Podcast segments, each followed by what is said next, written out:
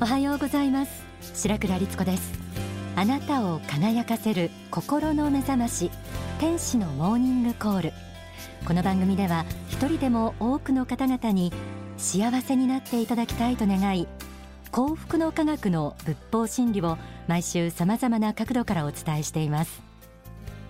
長引く不況の中職場の人員削減が進みその結果一人当たりの仕事量や責任の重さが増しているという会社が多いようです。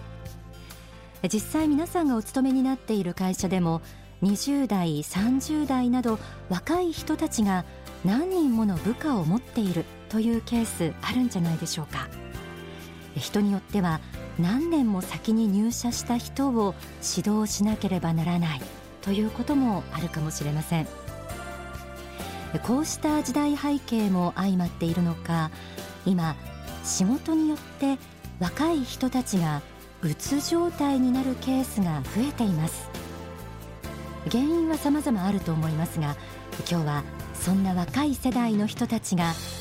明るく前向きに仕事に取り組めるように仕事で潰れないための心構え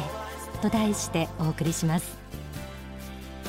幸福の科学大川隆法総裁の著書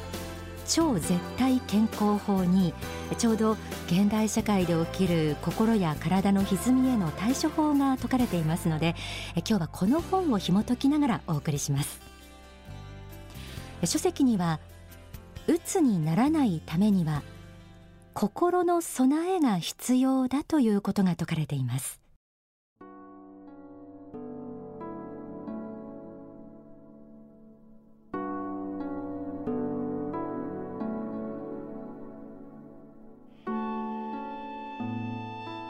30代で鬱になるというのは驚きですがやはり仕事関連の原因によって鬱になるようです。確かに責任が重くなるということは大変なことなのかもしれませんし若くしてそういう立場に立つことがかえって本人の人格を破壊する作用をするのかもしれません。しかしそういう人は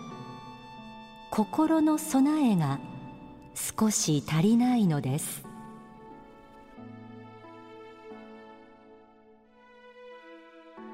若くして仕事のステージがアップしたりたくさんの部下を持ったりすることは傍から見たら羨ましいようなことですがそれは同時に責任が重くなるということ。本人にとっては嬉しいことばかりではないでしょう。特に若い人たちは人生経験が少ないので仕事で問題に直面すると何をどうしたらいいかさっぱりわからないということも多いかもしれません。こうしたことからキャパオーバーになって常にイライラしたり逆に自己卑下したりして心が折れてしまうこともあります。そうならないためには普段から心の備え準備が必要だということです。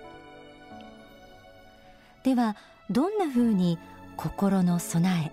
準備をすればいいんでしょうか？書籍にはこうあります。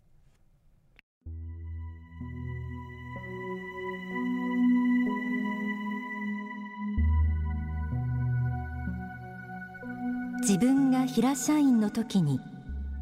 すでに会社で主任や係長課長補佐課長などになっている人の仕事をよく見ておくことなのです。自分があまり責任のない立場にあり夕方になったから今日はどこへ遊びに行こうかと考えているような時代に役職を持つ人たちがどのようなことをしているかということをじっと観察してよく考えていたかどうかが実は大きく影響するわけです。そういうことをしていた人は心の準備ができているので昇進したぐらいで急に鬱になったりはしません。その立場になったらこういう仕事があるということがあらかじめ分かっているからです。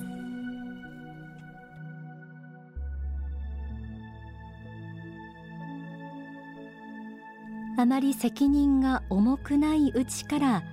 上司の仕事の仕方や判断の仕方をよく観察しておくことが大事だということです。大川総裁は自分より一つ上か二つ上の役職の考え方を持っていることが大切だとも説かれているんです。役職のない一スタッフであれば主任や係長の判断を。主任であれば係長や課長の判断をということになるでしょうか。ある日突然大きな仕事を任されてしまった。聞いてないよ。と慌てるのではなくいつ大きな仕事を任されてもいいように日頃から準備をしておくことが大事なんですよね。たとえ結局任されなかったとしても日々の仕事の仕方は変わってくるはずです。上司のように全体を見渡して判断できるようになったり人との向き合い方も変わって実力がついていくんじゃないでしょうか。そしていざ実際に役職が上がったり大きな仕事多くの仕事を任された場合どうするか。書籍には忍耐力の大切さも説かれています。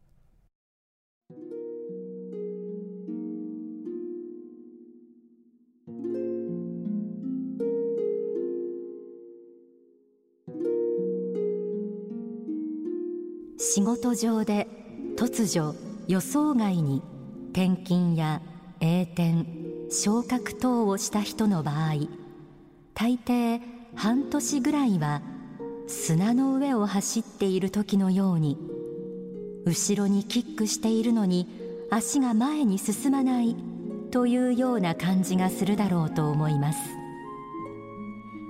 これは辛い時期ですがとにかく時間を耐える以外に方法はないのです。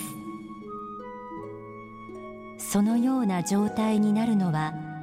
あなた一人ではありません。誰もが同じような経験をするのです。したがって仕事のできない苦しみに負けてはいけません。半年ぐらいはとてもきつい感じがするだろうと思います。それまでの自分と同じようには仕事ができないことに耐えられるか。低い自己評価に耐えられるか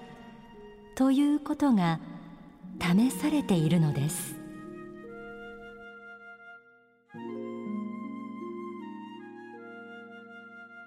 時間を耐えることの大切さ。これは意外とアドバイスしてくれる人は少ないかもしれません。ただ単に他に人がいないからという理由で新たな仕事を任されたのではなくそれまでの仕事の内容や仕事ぶりが評価されたからでもあるでしょう。そういう人はきっと真面目なはずです。真面目であるからこそ仕事がうまく進まなくなれば苛立ちやプレッシャーを覚えるものです。でもそれはある意味仕方のないことです。立場が上がるたびに仕事の内容は変わり1年生に戻るわけですから初めはうまくいかなくて当然です。この時期を耐えるのは、まあ、辛いことではありますが投げ出さずやり続けていれば必ず気持ちも仕事力も浮上する時が来ます。中にはなぜ自分ばかり無理を押し付けられるのかとその状態を理不尽に感じる人もいるでしょう。そう感じているような時は本当に苦しいものです。そんな時はそこから逃げようとするのではなくその状況を受け入れてしまった方が意外と解決策が見えてくることもあります。自分は今鍛えられているんだ。将来のために必要な時期なんだと思って努力しているうちにいつしか実力が上がり悩んでいた自分が小さく見えてくることでしょう、まあ、いずれにしてもまず半年耐える。この言葉を覚えておいていただきたいと思います。そして自分を信じて将来のためという視点も持って踏ん張ってみてください。さて仕事のことでこうしてがんじがらめになりやる気が起きない人はそうした心の態度を持つ他にも具体的にこんな対処法があります。ぜひ試してみてください。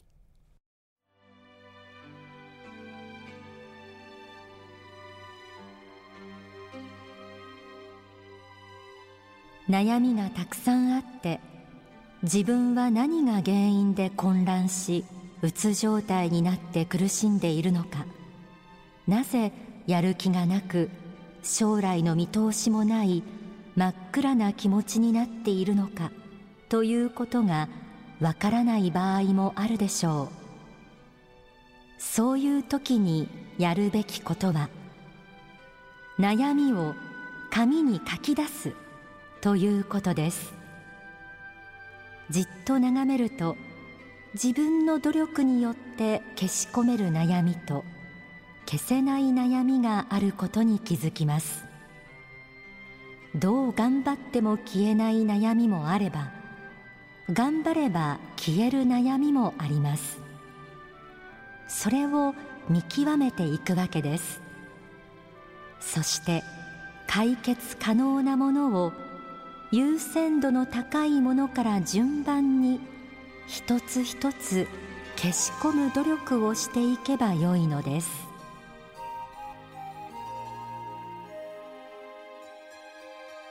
やることがたくさんありすぎて頭がパンクしそうになってしまったら一旦立ち止まって自分のやるべきことを整理するだけでも心が落ち着いてきます。自分が今できることは何か。逆に今できないことは何か。そんな風に仕事を細分化したらさらにはその優先順位を立てて一つ一つ消し込んでいく。番組のスタッフもどんどん重要な仕事を任されるようになりこの方法を実践することで段取り能力が格段に上がった人がいます。まあ、聞けば山ほどある仕事を前に感情の面で落ち込むことがなく冷静に淡々とこなすことができるようになったのもこの紙に書き出すことの効果だと言っていました。そのスタッフ曰く単純なことですがこれさえ守っていれば仕事で混乱することはまずありません。ということです。これもできれば若いうちから習慣化しておきたい仕事の進め方の一つと言えるかもしれません。仕事で潰れないための心構え。と題してお送りしてきました。今日のポイントを参考に皆さんがさらに充実した日々を送ることができますように。ではここで大川隆法総裁の説法をお聞きください。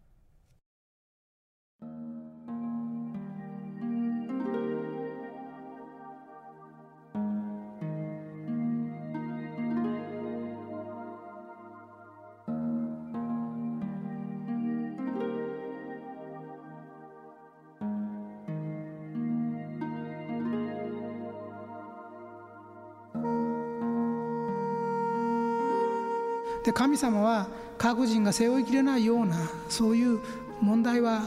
与えられないんですね。そういう重荷というのは背負わさないものなんです。昔からそうなんです。自分ではもう背負いきれないほどの難題だと思うようなことでも実は神様の目から見たらちょうどいいぐらいのあれなんですね。本当は体力がついてもっと背負えるのにね重いのは嫌だから軽いので済ましてたらもう一つドーンと乗せられた。いやこれは潰れてしまうと思うけど潰れそうで実は潰れない。気が付いてみるとあら持てるじゃないのって。で歩いてるともう一つボンと来たほら潰れてしまうと思ったけど実は潰れない。実は僕は怠けてたんだなということが後で分かる。こういうことはあるんですね。だから試練だと思ったら実は怠けてただけだったんだなということがよくあるんですね。だからそういう自分ではちょっと無理じゃないかと思うようなことがあってもねいやこれは自分が実はあの神様が期待しているだけの仕事をまだしてないだけのことなんじゃないのか。これは解決が多分できるんじゃないかとこう思っていただきたいんですね。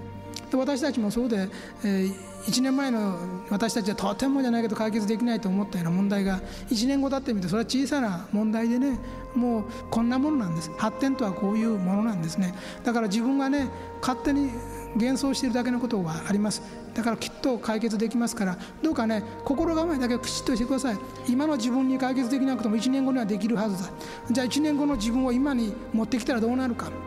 そこに答えがあります。おそらくそこに答えがあるはずです。だから先取りして自分の未来像を見てその未来像を現在に引っ張ってくることですね。そうするともっと力強い自分に多分なってるでしょう。それをやってみることです。その時には無我夢中でやりますが気がついてみると解決がついていた。そしてああんなことは自分にできたらおかしいなと思うけれどもしかししばらくするとそれが当たり前になるんですね。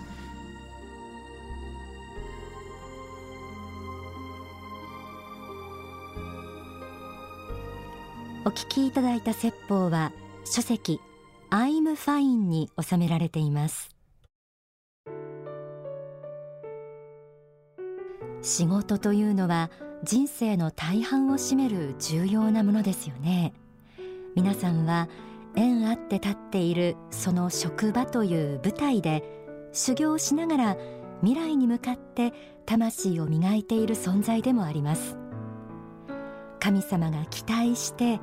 鍛えてくださっているのだということを信じてみてください。そして将来には今にも増して鍛え上げられ磨かれた皆さんの姿があることを私も信じています。